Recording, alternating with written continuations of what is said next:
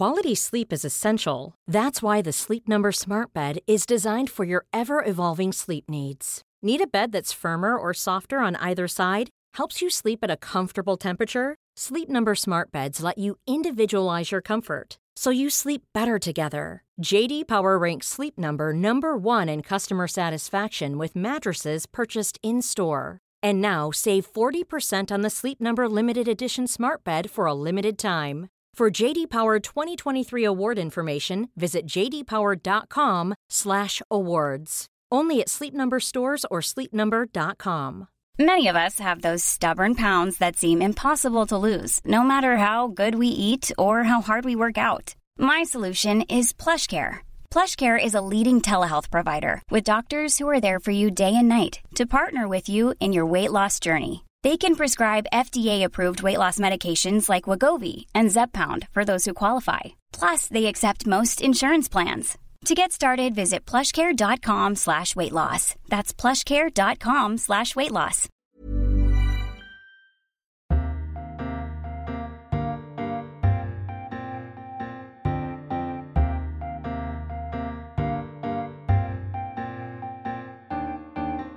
Welcome to a brand new edition of Freedom Books, Flowers and the Moon, the podcast brought to you each week by the Times Literary Supplement. My name is Stig Abell, the editor of the TLS. With me is feudal fromagiere and star of this week's TLS. Yes, she's in this week's TLS as well as editing it, Thea Lenarduzzi. Thea, hello. Hello. Are you feeling festive?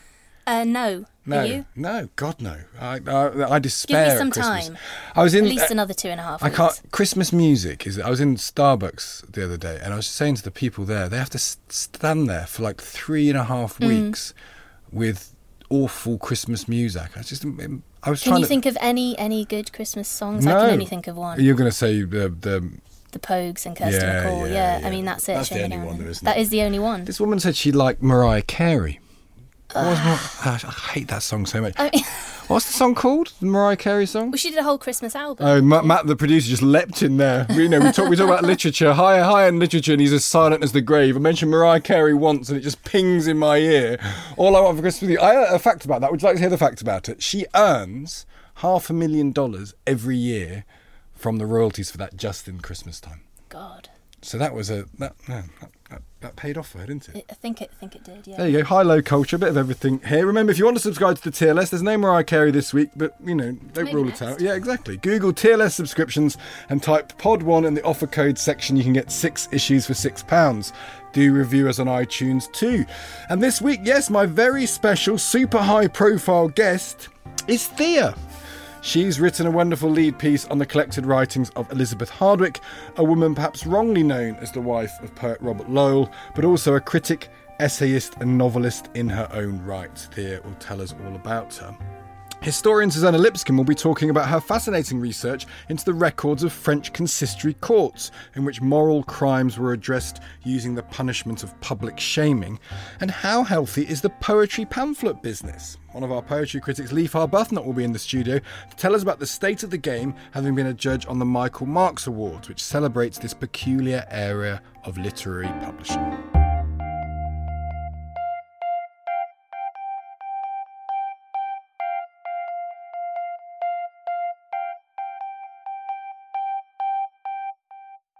Elizabeth Hardwick died 10 years ago this month, leaving a legacy perhaps most firmly in the world of literary criticism and book reviewing.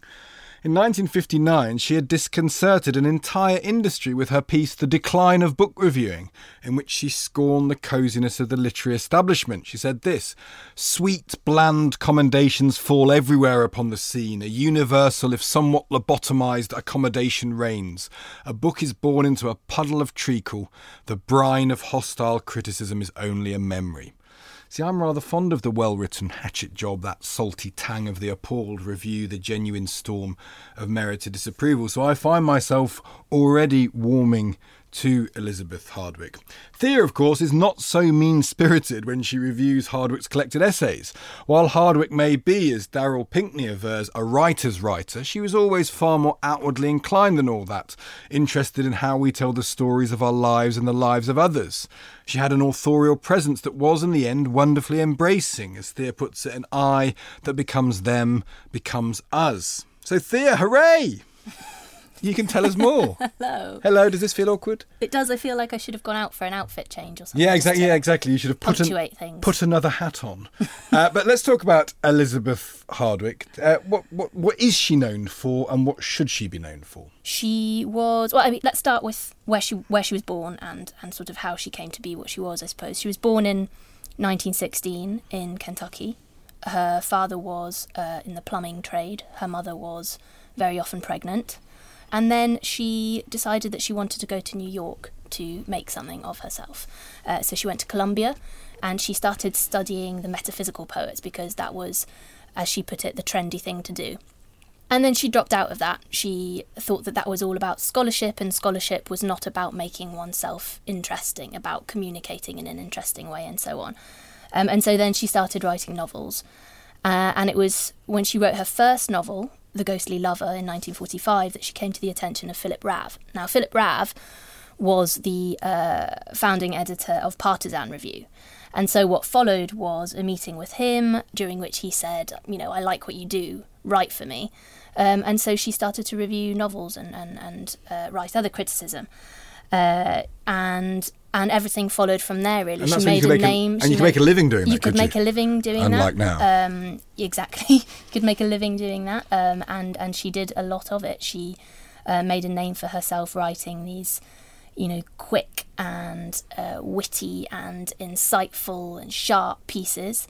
Uh, she fell in with the right coterie, um, friend, became friends with Mary McCarthy, Hannah Arendt, um, later Robert Lowell, Edmund Wilson, and all of that set. So she was one of the bright young things. Um, and as I said, went on to found the NYRB and continued to do all of that. As a novelist, she's not very well known. Is she a good novelist? Do you like her novels? Um, she only wrote three, uh, and they were very, very spaced out. So the first one was The Ghostly Lover uh, in 1945, and then A Simple Truth came in 55, followed by Sleepless Nights in 79. So that gives you a sense of the difficulty for her. Writing fiction was hard. She really struggled with it, and you see that in in in interviews. Uh, there's in particular there's the interview in the Paris Review where she basically says the first line of the novel, and every line after that is difficult. She doesn't know if she's going to pull it off. Because it's very And rare so to find someone who's a crit, who's firstly a critic who can then write novel. I mean, James Woods be, being a modern example, you know,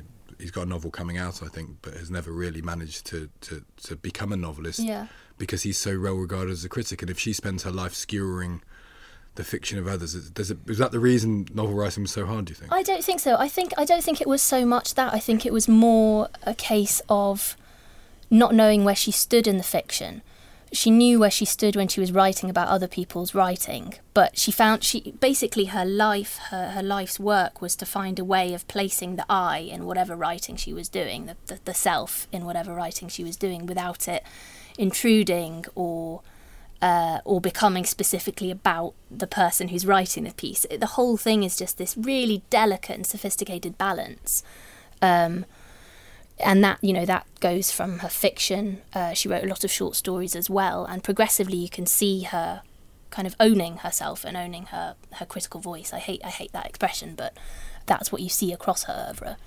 How much should Robert Lowell fe- feature in, in this story? I was looking at the Independence obituary when it was a newspaper rather than a clickbait site of tat, which it is now, but its headline was this Writer, co founder of the New York Review of Books, and long suffering wife of Robert Lowell. Is that a fair writer first, founder of the NYRB, and long suffering wife of Robert Lowell third? Is that a fair summary, do you think, of, of Well, I mean, they've missed the. I mean, they've missed the kind of the critical heart out of it in in a way. I mean, writer as a as a an epithet is is sort of throwaway. Everyone Yeah. everyone's a writer. It doesn't really tell us how important a writer she was, and she is. And I'm sure we'll talk about this more. She is an incredibly important writer. The place of Robert Lowell is, yeah, of course he's got to be there. It's it's essential, and it, and and he played an im- very important role in making her write the way she wrote and what she what she chose to write about in part because you know he was the poet who who who brought us confessional poetry in its in its big form you know that's he, he he used. I mean, I was reading that he used lines of her letters without consent. In his, yeah and his- the dolphin and went yeah. on to win a pulitzer prize for it and and how did she feel about that? very, very hurt. And um, so that that was following their separation in 1970. So I should say, I mean, Robert Lowell, yes, important because of the confessional aspect and the fact that yes, he he did take her letters uh, and use them in his poet poetry, changing them as well, not just taking them verbatim, which was almost the the bigger betrayal there. Um, but he also uh, he also drove her to focus on the relationships between writers and couples and all of that sort of st- stuff. So that's what made her interested, I think, in in literary couples through history. So the way she writes about Thomas and Jane Car- Carlyle Yep. and, and all of all of this. But There's a great line about that she wrote. They this is about Thomas and Jane Carlyle. They were first of all persons who drifted in and out of unhappiness, often within the course of a single day. And people say that's possibly a, an autobiographical remark. Oh, as yeah, well. I mean, it's just gen- that that essay there is generally taken as one of her more autobiographical pieces. And you know, she said herself, "You can't write about the lives of others without leaving a trace of yourself." And the fact of Robert Lowell's existence, of his marriage to her, the result of that was that yes, they went through cycles every year. Roughly before Christmas, he would have a manic episode. I think usually immediately preceding or uh, following uh, infidelity. Uh, he would usually be sectioned. She would uh, stand by him, take him reading when he was in the ward. so it wasn't a happy. Do you think it was a happy? Do you think it was a happy life? On her account, it was. I mean, that's what I say in my pieces that it's it's a relationship that one, as an outsider, can't possibly understand. They had their own system, whatever that was. Yeah. Um, and you know the fact you you would think okay so so someone has taken letters that I wrote to him after he uh, left me for the arms of another younger woman um, and he has twisted them he's altered them and he's published them as poetry as part of his poems that have gone on to win a Pulitzer Prize you'd Just think a- it would be pretty hard to come back from It's that a betrayal upon a betrayal. it's really. a betrayal upon a betrayal and yet um, they you know they got back together the, he well almost in that uh, she agreed to take him back and then he died in the taxi on his way from the airport back to the flat that they had once shared and where she still lived um, so he died in the cab outside um, apparently clutching a portrait of his third wife uh, lady caroline blackwood which would have been worth some money um, because of who she was. And it's a fascinating thing. Uh, and everybody told Lowell at the time, Adrienne Rich, who was a mutual friend, the poet, and Elizabeth Bishop, again a mutual friend, but much more Lowell's than, than Hardwick, said art just isn't worth that much. And, you know, in part that was because she'd already gone off confessional poetry anyway and just found it annoying that people were writing about, you know, their mothers and their fathers and their sex lives all the time. Um, but yes. But what what I don't want to do is talk too much about Well, no- and all of that. No, because there's, there's bits that are fascinating with that story. But I mean, I, I was struck by. I never, I'd never read the decline of book reviewing. So let's talk about her writing because I read Mm-hmm. the essay after you mentioned it. Uh, how did that go down? And did that actually make a change? Because she, she she founds that she helps to found the NYRB soon after that. Really, sort of two or three years after that. This decline of book reviewing is basically saying it's filled with log rolling and treacly nonsense. It needs to be more um, intellectually credible. Did she change anything? She absolutely did. I mean, yeah, so she wrote The Decline of Book Reviewing in 1959, and that was published in Harper's, where Robert Silvers was, was then an editor. And, you know, that was a, a rejection of, of, as you said, the kind of the anodyne, treacly book review that didn't really, didn't make anyone feel anything, really. It was just basically summaries, maybe an odd, you know, little quote Yeah. to enliven things, uh, something that will be familiar to most most readers these days of, of kind of the, you know, weekend supplements. Um, But not the TLS. but not the TLS. Well, exactly, and you know that is in part her legacy. So, 1963, there was the newspaper strike in the printer strike in New York, and Silvers, Hardwick, and Barbara Epstein got together and said, "Look, well, you know, we've been saying for years that that kind of naff little review." Uh, that doesn't really tell tell anyone anything or excite anyone or make anyone really realise that books are vitally important and intellectual discussion is vitally important because it is so enslaved to adverts from publishers. Now's our chance to do something about it, and so then they set up the NYRB, and and everything follows really, and so that became a natural place for Hardwick because it was almost like the dream relationship really between an editor and a writer. her friends, editors, Robert Silvers, could say, why don't you write a piece on such and such a thing? Or she could say to him, mm, I've got this this kernel of an idea, and he'll say, go away and do it. And then it, it gave her a freedom to write. And, And, and an did she use that platform? What did she use that platform for? I mean, did she All bring sorts. did she bring attention upon up and coming writers? Did she promote She, women's writing? Did she did she take that platform and do something with it? She did. She she promoted women's writing, but she also made vast pronouncements about what fiction was, where it was up to, what it was doing. So one famous one about um, contemporary fiction uh, took as its basis uh, Renata Adler's Speedboat, and kind of took that as you know a jumping off point to make all of these uh, statements about what contemporary fiction was and should be and how it should challenge the form and you know it shouldn't be um, you know it shouldn't try to emulate writers who had gone before. It should it should take it doesn't have to have plot. It just needs to have strength of character and voice and all of these things which she then put into practice in her own writing whether fiction or non-fiction. And you know with Hardwick the terms fiction and, and non-fiction are sort of yeah. they don't really stick anyway because they do bleed into each other. And that's not to say anything as trite as life is art and art is life, but more to say that one is a tool that can be used to excavate the other. We need more of that sort of writing in the paper. I'm always struck that you can always review a, a book too much. I feel that Yeah. you know, in, in, you know that's not just a review of a book. She's then said, taken that to then say something else, Mm. uh, and there's probably not enough of that now, is there? No, I mean it's it's that sense of I don't really care about the plot. I want to No. know how it feels and how it will Yeah. make me feel and what it does. Or what its context is, or what, or what it its context is. yeah. Why is it important? Yeah. Why should anyone, out of all the books that are published, why should anyone read this?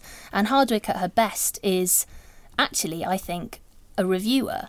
If we flip the page in this week's paper, there's um, a piece by Louis Amos of Cynthia Ozick.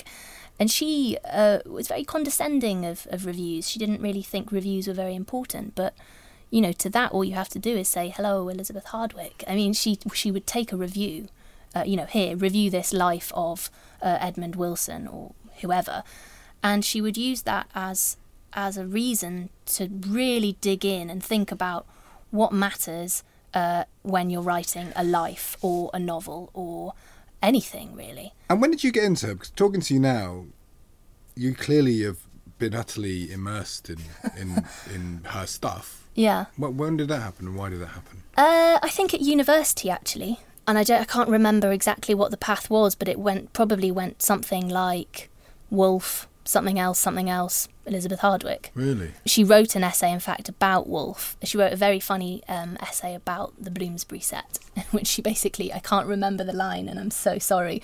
She said something like, you know, if I have to hear another name, uh, another line about Adeline at the table in the corner sitting, blah, blah, blah, um, I'll scream.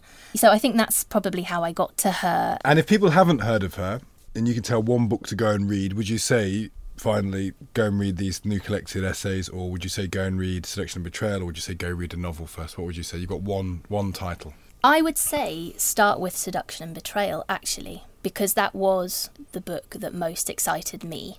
And it's flawed. I mean, that's the great thing about Hardwick is that she's absolutely brilliant, but there are there's always room to pick up on a little flaw, and and it's not necessarily a flaw in the way that she did it, but it's something to disagree with. Yeah. She's like your brilliant friend who, you know, sits there, and I think Joan Didion said this actually about her. Uh, you know, they're the, the quick pronouncements of the kitchen.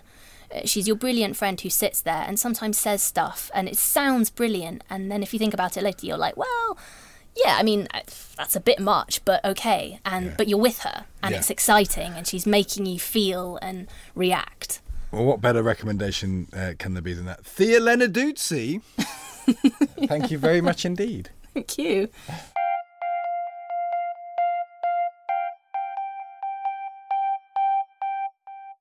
Most of the women who have ever lived left no trace of their existence on the record of history.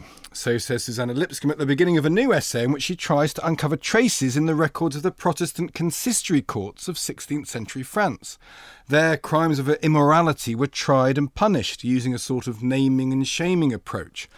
And surprisingly, women appeared regularly in such a forum, what with their historical responsibility for all sexual impropriety and all that. A simple equation resulted, which has been multiplied ever since. Controlling morals meant controlling women. But unintentionally, consistory courts also became a place where women's voices at least had to be heard, even as a forerunner of modern day self protecting whisper networks. Lipscomb notes that women quickly learnt how to use the consistory. They denounced those who abused them. They deployed the consistory to force men to honour marriage promises. And they started rumours they knew would be followed up by the elders. She tells the rather sad story of Magdalene Sermier, a source of consternation to the community, not only because she had the temerity to attend Mass and to dance, but more seriously because she wouldn't marry her fiancé. She did not wish to submit because he was a beater, a man violently unsettled because his putative wife did not fear him. Magdalene didn't seem to fear the court either, as she was willing to apologise for her faith and her treacherously dancing feet, but not her sense of independence. Whether or not the story ended happily, alas, we cannot say. But Suzannah, who's writing a book based on these court papers, can tell us more. She joins Thea and me now. Suzannah, welcome. Hello, thank you. Yes. Uh, tell us about these courts, these consistory courts. What were they and what was their historical context? Okay, so the context is 16th century France, where about when the 1550s and 1560s, particularly, people across the kind of swathe of the south of France, particularly, um, converted to Protestantism, Calvinism, Huguenotism, whatever, all these words are interchangeable. Although subsequently, especially after the St. Bartholomew's Day massacre, many people who had converted, for example in Toulouse, uh, apostatized and became Catholic again. In certain towns like Nîmes, um, Montauban, and certain villages in the Cevennes, people stayed convinced of their Protestant faith, and where they were the majority in a town, these consistory courts, if court is quite not quite the right word, but it's the closest we've got, um, were established by the church in order to police morality.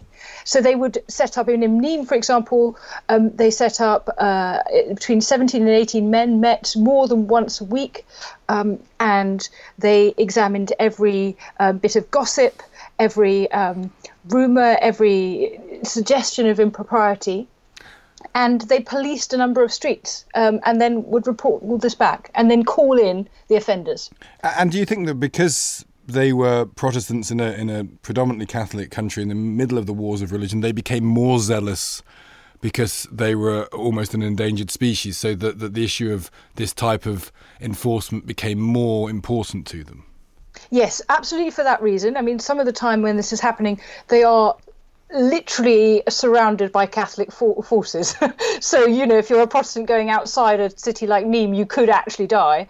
But also, there is a, a mental attitude which suggests that if they can only achieve a pure city, if they can only um, adhere to a strict moral co- code, then they will please God, they will save themselves from his wrath, and this moral policing will bring them safety and victory in the war. So there's an extra sort of added reason to do it. In that sense, there then, and different to the contemporary criminal courts, it's kind of based on a confessional process, isn't it? Yes, they have a, what seems to us a sort of fairly naive um, expectation that if they ask them to tell the truth, that people will tell the truth. And if faced with a difficult situation, you know, he said, she said, they put the two people opposite each other and think, well, surely we're going to get the truth this way. But the thing is, of course, actually, people do confess. One of the interesting things about it, of course, is the extent to which some people in the community really are internalizing the church's standards, and that's why they're denouncing other people. Um, some people come and confess and bring themselves to the consistory to say, I've done this thing wrong. Um, and what's also interesting is that the way that they are punished is through this series of shaming punishments. Either you have to kneel down before the consistory and say, I've, I've done this wrong, or you have to kneel down before the whole congregation on a Sunday was and that, admit your fault. Was that really that bad? You know, this is a sort of time where people, you know, had their ears nailed to things and and and, and such like. Uh, uh, having to kneel down and say you did something doesn't feel terribly bad, but was it regarded as as something horrific? Yeah. So, uh, two things to say to that. One is it was bad. If you think about the way in which people have been shamed in recent years, you know, there have been incidents of people um, being shamed because of their sexuality on social media and things like that. This is the early modern equivalent. So shame is much much more um, terrible an experience to go through than I think we realize. Um, and being shamed in front of your whole community for something that the whole community thinks is shameful is is really sort of psychologically scarring. Um, and in in fact, one of the punishments that the uh, criminal and civic authorities use at this time is precisely this same shaming thing um, where you have to kneel down in front of people holding a torch in your hand. It's called the amende honorable, and in fact, it, it, it's um, before you know the famous uh, attempted assassin Damiens is brutally executed. He has to do this. But also, there's a second thing, which is that actually there is a very close link between what's happening in the church and what's happening in the town. So I've seen last summer I was looking um, at two things. One at the town council records in Nîmes, where I could establish that of those on the town council, 48% of them are also serving as elders on the consistory. And of the consuls, so those who really run the town, that are in charge of the town, 65% of them are also elders. So there's total overlap. So this is um, a theocracy. And, yes, it's a theocracy. And in Montauban, there's an amazing survival of, of, criminal registers between 1534 and 1616. And looking at those, we see people who are being both punished or uh, by the consistory and being punished by the consuls. So they're working hand in hand in glove. Um, and so just because you just had a shaming punishment in one place didn't mean you did you got away with something else um, in front of the the town authorities. Um, these would, at one blush, seem to look at be a sort of system that would oppress women because uh, it's generally blokes uh, who are sort of slightly appalled by the notion of women doing anything. It strikes me. But do you, do you feel that they became subverted at least by women to a certain extent? Yeah, so the first thing, absolutely, they are designed. This is a patriarchy. Um, these are designed to control women who are, as you said, uh, responsible for sexual sin. It's absolutely thought to be really squarely in the woman's camp, barring the fact that you obviously need two people. Uh, so there's, it's very much, um, it's very much aimed at controlling women. And but what's so extraordinary about it is what is that it reveals precisely um, how women, both using the consistory and using other strategies and devices available to them, try nevertheless to resist what is being imposed on them. They they start to use the consistory for their own ends. They start to use the court of public opinion for their own ends. And um, so the, the, the, irony is it reveals to us uh, uh, something that not many sources have revealed, which is this extraordinary, vocal, persuasive, bold power that women have. And one of the things that I think is really interesting about this is because up until now we've talked about the fact that oh yes, women in the past in these oppressed societies, you know, but they had a kind of silent, devious sort of power. You know, there's that line from My Big Fat Greek Wedding which says, you know, the man is the head of the family, but the woman is the neck. You know, she turns him whichever way she wants.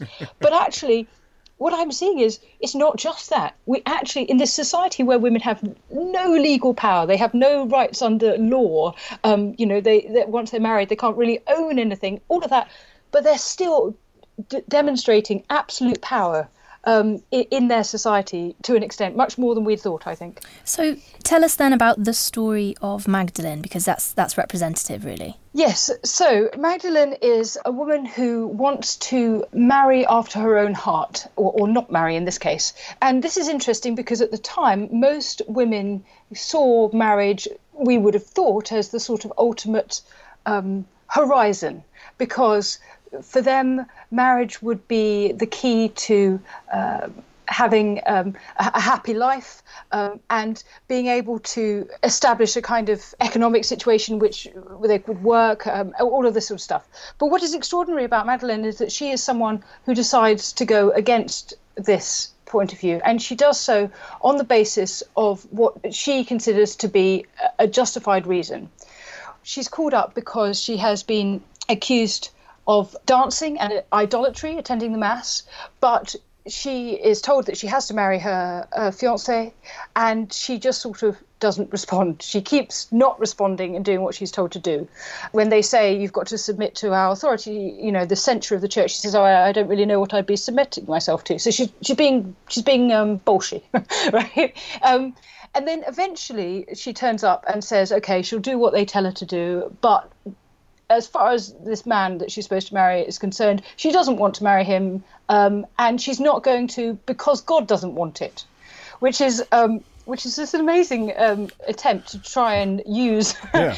the, the power that the consistory very much. It's an think is on their unprovable argument, isn't it? Yeah. you can't prove her wrong, can you? I suppose. exactly. Although the consistory, you know, seem to think that they've got the kind of edge when it comes to hearing God's voice. Yeah. Um, and uh, they say they say this is blasphemy, and they suspend her um, from the Eucharist, which is the kind of central. Uh, participatory rite of this church, and uh, they call say that she has a rebellious heart, but she never, um, in the sources that we have, agrees to marry him. She keeps saying no, and then unfortunately, the, the, the you know the we don't have any. So what happened to that. What happened? What happened to her? Because if, if you're if you're effectively is this excommunicated more or less? Um, if that's what Yeah, yeah. I mean, well, so, so so so she's not altered. So it's she isn't. Uh, she's suspended, which is kind of the stage before excommunication. It's like it's not excommunication is a permanent suspension, but it's the effectively because she is not. If you're um, suspended from the Eucharist, you're not supposed to have social and economic interchange with the faithful. So it, you know, it's a it's a massive deal. So what, um, so what would have happened to her? She'd be shunned. She'd be. I mean, is is this is this story likely to have ended happily or not? Not, I It- suspect. it's not likely to have ended happily. We don't know. I mean, she, maybe she moved somewhere else in search of work.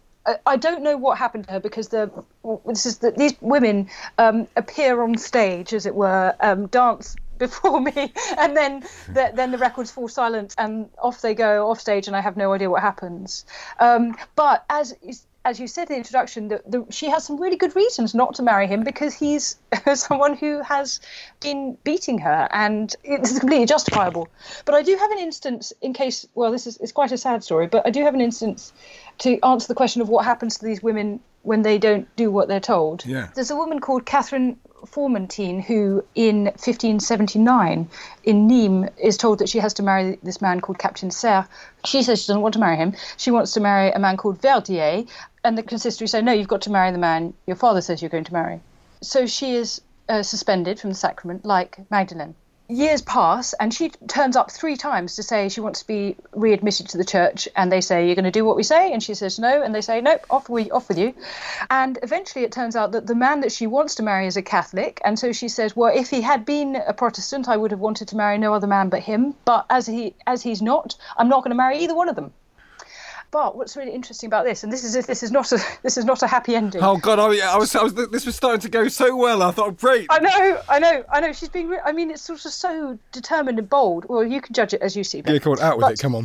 A few years later, she appears in the records uh, because a young girl in the suburbs has said that she is pregnant by this man called Clausen, who's this uh, terrible womanizer and uh, leading man in the town, and says that Catherine Formentine was the reason she'd fallen into such misfortune.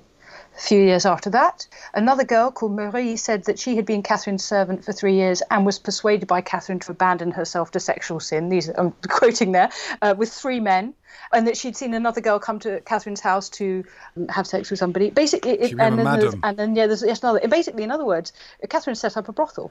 There are attempts later by 1613 to try and exile her from the town because of this, her involvement in. But she the- presumably had no choice because she, she had to make money however she could. Yes, there was no other way for her to make money. This is precisely it. She was an entrepreneur.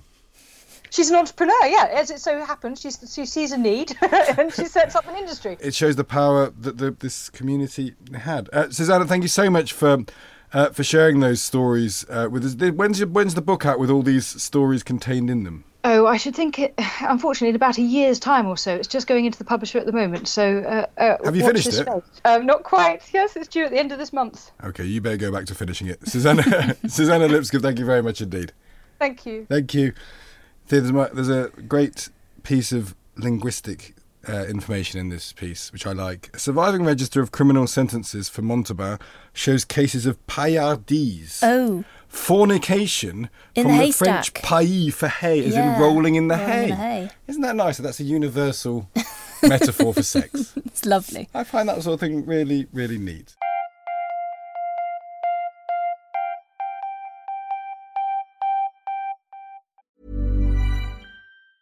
Hey, I'm Ryan Reynolds. Recently, I asked Mint Mobile's legal team if big wireless companies are allowed to raise prices due to inflation. They said yes. And then when I asked if raising prices technically violates those onerous two year contracts, they said, What the f are you talking about, you insane Hollywood ass? F- So to recap, we're cutting the price of Mint Unlimited from $30 a month to just $15 a month. Give it a try at mintmobile.com slash switch. $45 upfront for three months plus taxes and fees. Promo rate for new customers for limited time. Unlimited more than 40 gigabytes per month. Slows. Full terms at mintmobile.com. Quality sleep is essential. That's why the Sleep Number Smart Bed is designed for your ever evolving sleep needs. Need a bed that's firmer or softer on either side? Helps you sleep at a comfortable temperature? Sleep Number Smart Beds let you individualize your comfort so you sleep better together. JD Power ranks Sleep Number number 1 in customer satisfaction with mattresses purchased in-store. And now save 40% on the Sleep Number limited edition Smart Bed for a limited time. For JD Power 2023 award information, visit jdpower.com/awards. Only at Sleep Number stores or sleepnumber.com.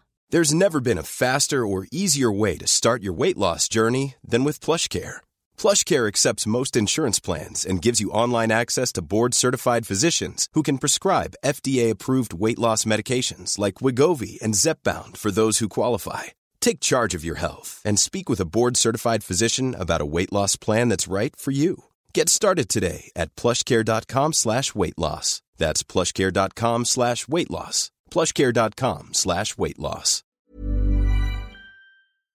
Publishing a volume of verse, the author and humorist Don Marquis lamented, is like dropping a rose petal down the Grand Canyon and waiting for the echo.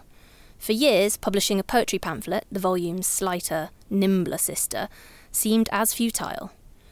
Those sensing a butt in that opener from Leaf Arbuthnot's majestic summary of recent poetry pamphlets will not be disappointed. Publishing poetry pamphlets is decidedly no longer futile, nor was it ever, of course, because while it may not, indeed never has, translated to dizzying mountains of wealth, the form does have a history of launching the careers of some of our greatest poets. Before Seamus Heaney's Death of a Naturalist in 1966, for example, was a slim little thing called simply Eleven Poems.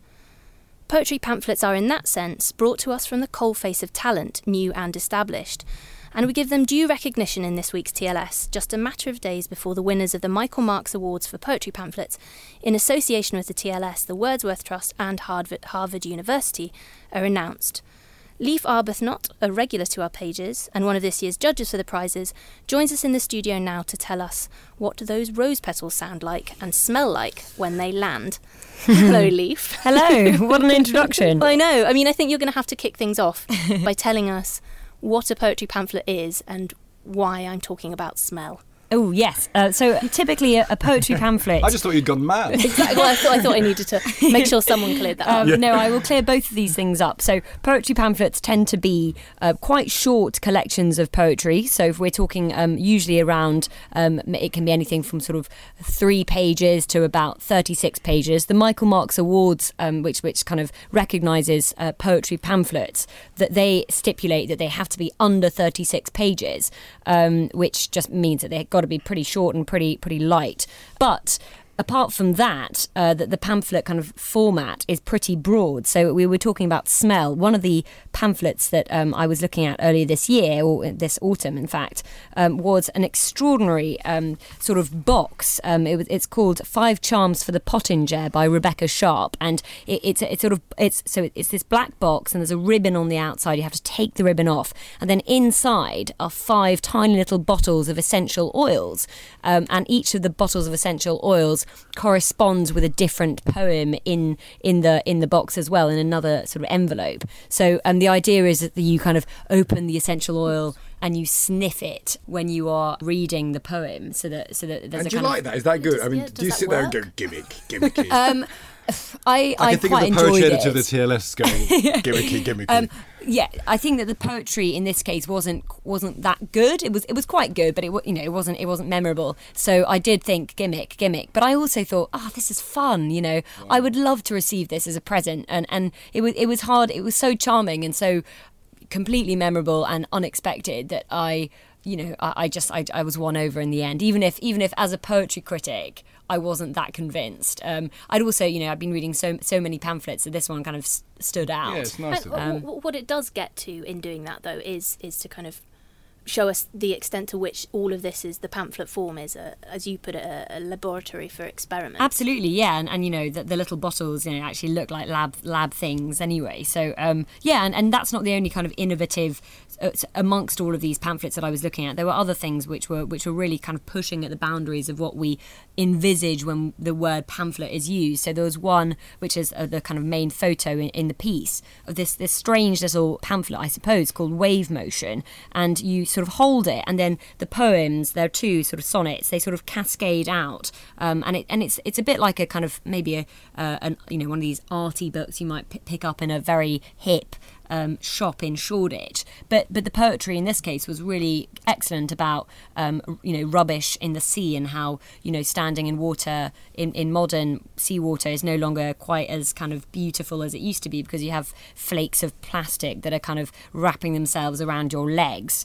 Um, so it's not all it's not all gimmicks, um, and and actually, obviously, the vast majority of the of the pamphlets that, that I I've been reading recently are very you know recognizably book book like they are they have either staples or they're properly bound if they're you know from a really posh publisher that, that that's kind of putting a bit more money behind these things. Has the the role of the pamphlet sort of trying things out testing things out uh, how's that not been taken by the internet or has it been taken by the internet where people can write something push it out there with minimal expense no overheads and do that that testing process without the need to get into, into publication at all.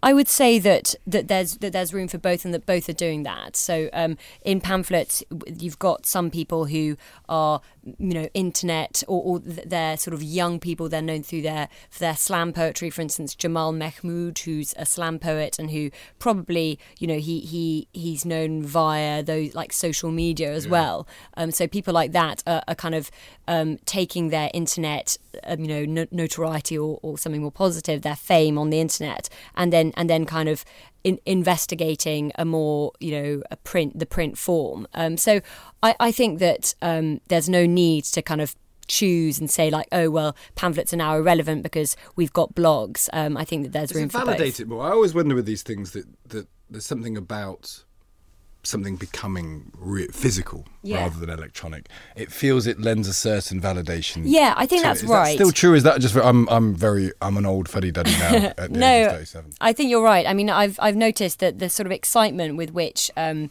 you know, particularly young poets um, greet the, the first publication of their of their pamphlet. It's, it's and, and as they should because it's so different from uploading something onto your website and not really knowing who's reading it, whether it's being appreciated. Okay, you can have a comment section where your mum will say that she loves your poems, but but there's there is something um, that taps into I think something quite deep in us when when you're holding um, a physical you know manifestation of, of your inward like creation, um, which is which is not the same as as, as you know scrolling on on your screen. Um, but I'm but I, I'm really I'm anti poetry snobbery. I think that um, some people don't like to read poems on the internet or on their screens. Some people do, and um, it, it's it's annoying when people say, "Oh, we should only ever read poems by the fireside," you know, um, in, in, comfortable socks and with a pipe. Um, so Although that is nice as well. That is lovely. I'm not going to slam that.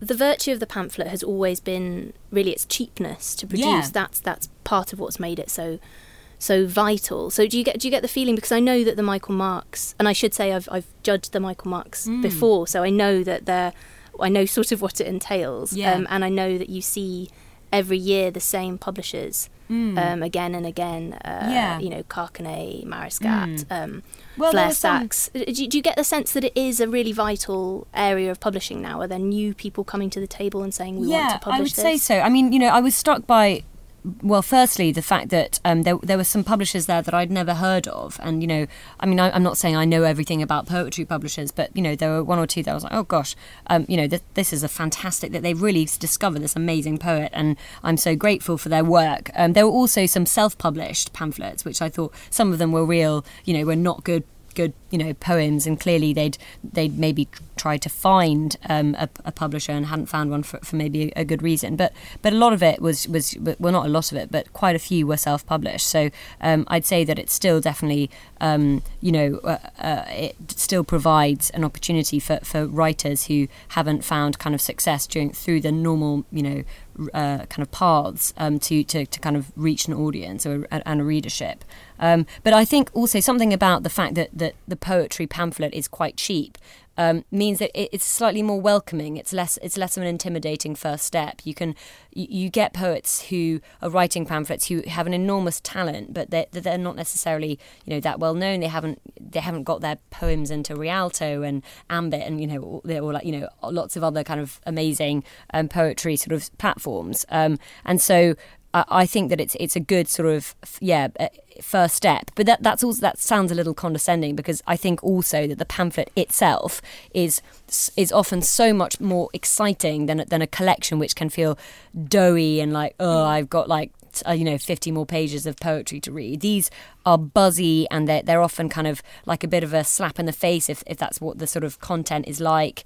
Um, they, they're really particularly good at carrying one sort of experience forward or one, you know, maybe um, a narration about illness or so for instance we've got um, Par- the parkinson's poems by frank ormsby which was a, a beautiful very short pamphlet about his experience having Parkinson's, having been diagnosed in 2011. Um, and, and, you know, the poems are literally just about, the, you know, what it's like to be diagnosed with, with Parkinson's and feel your body degenerating. And it's really moving. Um, and then some other some other kind of um, pamphlets as well that, that, that similarly just basically focus on one thing um, and, and, and they do it beautifully and, you know, and kind of succinctly. So who else is good? I mean, it's good because you've, yeah. you've read an inordinate amount. Uh, well, uh, 130 submissions, we should more say. than, yeah. More than 130. Yeah, yeah, yeah. So, so, it's actually a really good test, this. Yeah. What, when you're reading a lot of poetry. Yeah.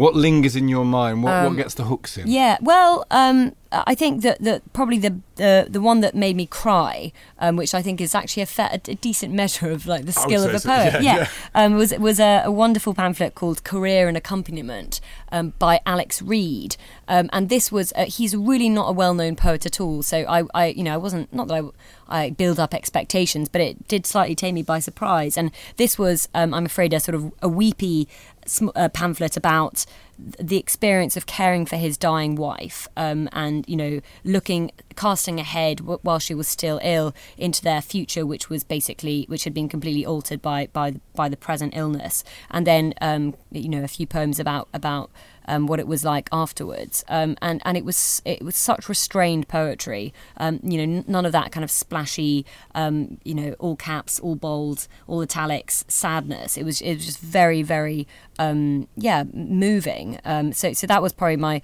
my you know one of my standouts. Do you like restraint in in poetry? Is, is that something that, that, that you look for? Because it's easy to, particularly when you read a right range, I suppose, of modern poetry, it's easy mm. to see lots of tricks in it that can I don't know maybe it's just me that can be a bit off-putting. Do, do you like yeah. to hear a natural voice in, um, in I, I, uh, it's interesting. Um, so I, I think that that restraint I, I generally like though I you know I, I have a I like a varied diet in my poetry. Sometimes I, I want luscious you know really um, you know flowery poetry occasionally, but what I really don't like is is is well not always, but I but I often find that poetry that's extremely cold and brittle and and maybe so disjointed that it that it looks like you know sort of random bits of words on the on a page. That, that sort of poetry really tests my patience and I know it's fashionable and I know I sound like a sort of old fuddy-duddy for for sort of not thinking that that poetry is good, but um, I often think of my mum, who is, um, a, you know, she's well read, but she's not a massive poetry fan. And I know that, you know, if I gave her one of these very modern poems that looks like sort of splintered glass,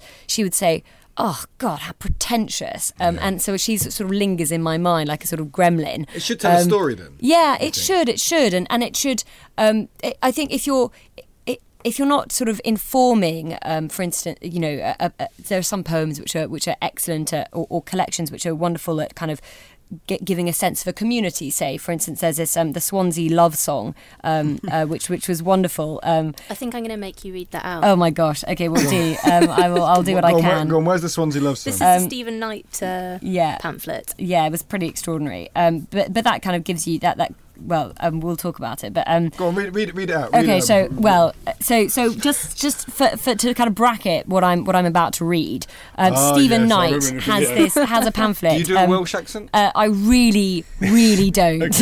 okay. Seagull on a prom, screeching a said doff like Bonnie Tyler. And the translation of that is Um, in English. Okay, seagull on the prom, screeching his head off like Bonnie Tyler. Now, So I would say that this doesn't suit podcasting because the whole joy of, of this pamphlet is to see these these completely nonsensical letters in combination, Yeah. and then you read it aloud, and then you kind of get closer to the meaning. So actually, me reading it aloud straight away doesn't, you know, it's not as funny. I mean, Mm-hmm. obviously, because because you don't It's have quite that funny, kind actually. of. I, I, I, I- I found the way it became Scottish about halfway Oh, through yeah, yeah, uh, yeah. to be. Good. uh, well, I'm uh, glad. But the- I am now blushing. Read, listen, readers, listeners. the but I cruel, blush easily. the cruel but essential point of that was to show that it so much of these these pamphlets are about linguistic play and about um, Yeah. Translation between, betw from one language to the other uh, to another. A lot of the pamphlets are about dialect and Yeah. playing with that. There was- yeah. identities, aren't they? There was a very, very good um, pamphlet by Yvonne Reddick, and this pamphlet has won lots of, you know, has got lots of attention already, called "Translating Mountains," which was about um, the disappearance and then death of her father, who died in the Highlands, um, and and she kind of she tries to kind of include lots of Gaelic in her poems, and and partly that sort of does go some way into um, capturing her sense of alienation, dislocation, and, and just you know loss um, following the death of, of her dad. And I thought that those poems worked really well. And and it, there was a wonderful poem about how she's uh, yes she was she's lost um, when trying to use Gaelic words, but she's just as lost when she's in London trying to negotiate Arnos Grove and Gospel Oak um, and that kind of disorientation she feels in the city, which is of course a universal theme, um, you know, very modern, um, but but but beautifully handled by um, by her. Uh, we've got to leave it there, but I want to just uh, to finish with a quote that you you give. Uh, Oliver Jones's collection, which I think is called Chronic Youth. Is that right? Yeah. Advice is the poem, and you say it has four sparkling lines of guidance that are begging to be memorised. So here they are. If you can, sleep. Sleep immediately and deliciously with all your clothes on. Yep, it's great advice. Yeah, po- poetry you can use. exactly. Get it tattooed onto your hand. Well, um, we, we, we, we do have to end it there. Yeah. uh, Off you sadly. go, Frickett. And we can't, we exactly, all of us with our clothes on.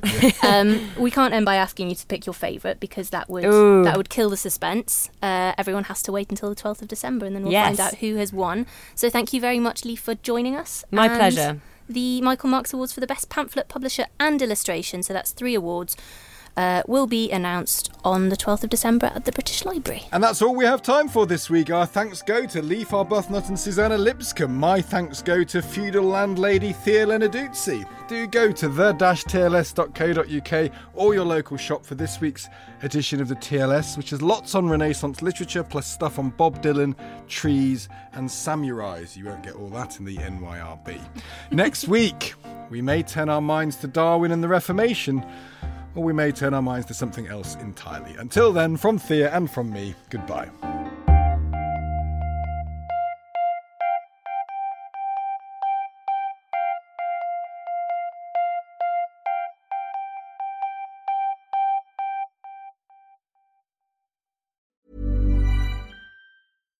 Deserves the best, and there's no better place to shop for Mother's Day than Whole Foods Market. They're your destination for unbeatable savings, from premium gifts to show-stopping flowers and irresistible desserts. Start by saving 33% with Prime on all body care and candles. Then get a 15-stem bunch of tulips for just $9.99 each with Prime. Round out Mom's menu with festive rosé, irresistible berry chantilly cake, and more special treats. Come celebrate Mother's Day at Whole Foods Market. Planning for your next trip? Elevate your travel style with Quince. Quince has all the jet setting essentials you'll want for your next getaway, like European linen, premium luggage options, buttery soft Italian leather bags, and so much more. And it's all priced at 50 to 80% less than similar brands. Plus, Quince only works with factories that use safe and ethical manufacturing practices. Pack your bags with high-quality essentials you'll be wearing for vacations to come with Quince. Go to quince.com slash trip for free shipping and 365-day returns.